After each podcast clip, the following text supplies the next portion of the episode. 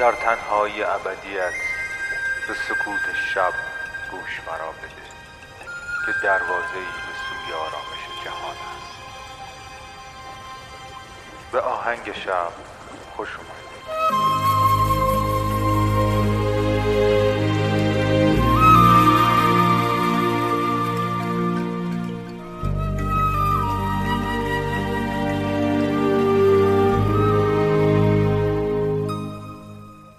سلام من مهدیم و این قسمت چهارم از فصل هجدهم پادکست آهنگ شبه، پادکستی که می‌تونه شب شما رو با یک موسیقی بی کلام به خوابتون وصل بکنه.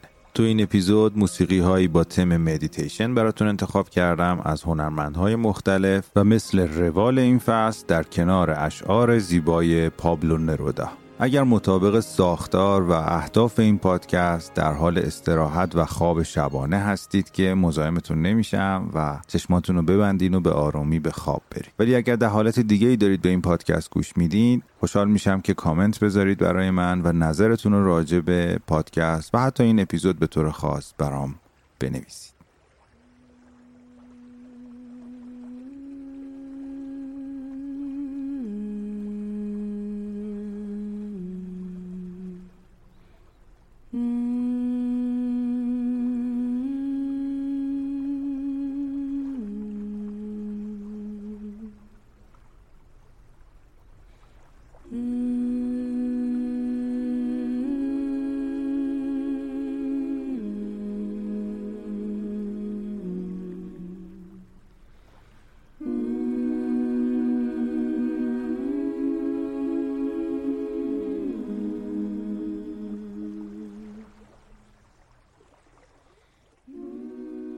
موهایت صدایت و لبانت را آرزومندم. گرسنه و در سکوت از کوچه ها عبور می کنم. بی توسل به نانی. از سپیده صبح از خود به در روز را در پی ترنم صدای آب گامهایت می پیمایم. من طالب آبشار خنده های تو هم و آن دستان به رنگ زیر شیروانی های برافروخته و ملتهب. آری می‌خواهم کام بجویم. می‌خواهم کام بجویم از آن سنگ رنگ باخته انگشتانت. می‌خواهم نوش کنم تنت را همچون بادامی بکر. و آن فروغ ناپدید شده با اخگر زیباییت را. می‌خواهم کام گیرم از آن بینی سربالا آن ارباب مغرور سیمایت. می‌خواهم نوش کنم آن سایه گریزناک مژگانت را. گرسنم می‌روم میآیم. شفق را بو می‌کشم و تو را میجویم. و قلب سوزنده تو را میطلبم. همچون یوز پلنگی در کویر کویتراتو.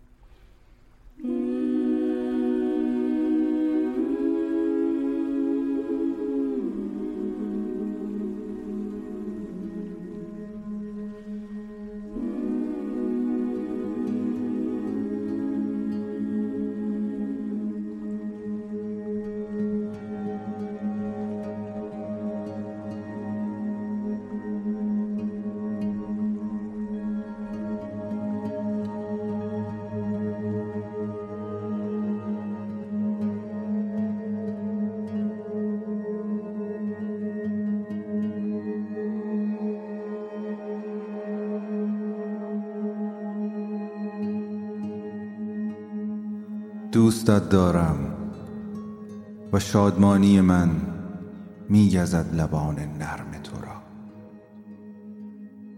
گرانه و سنگین بود این به من عادت کردنت. عادت به روح منزوی و وحشی من و نامم که از آن گریزانند همه. مدیدی هست ای مروارید تک تو را عاشقم و تو را چون بانوی کهکشان باور دارم. گلهای شادی را از کوهپای می چینم. فندقهای سیاه تو را و سبدهایی از حسیر جنگل پر از بوسه ها. با تو چنان می کنم که بهار با درختان گیلاس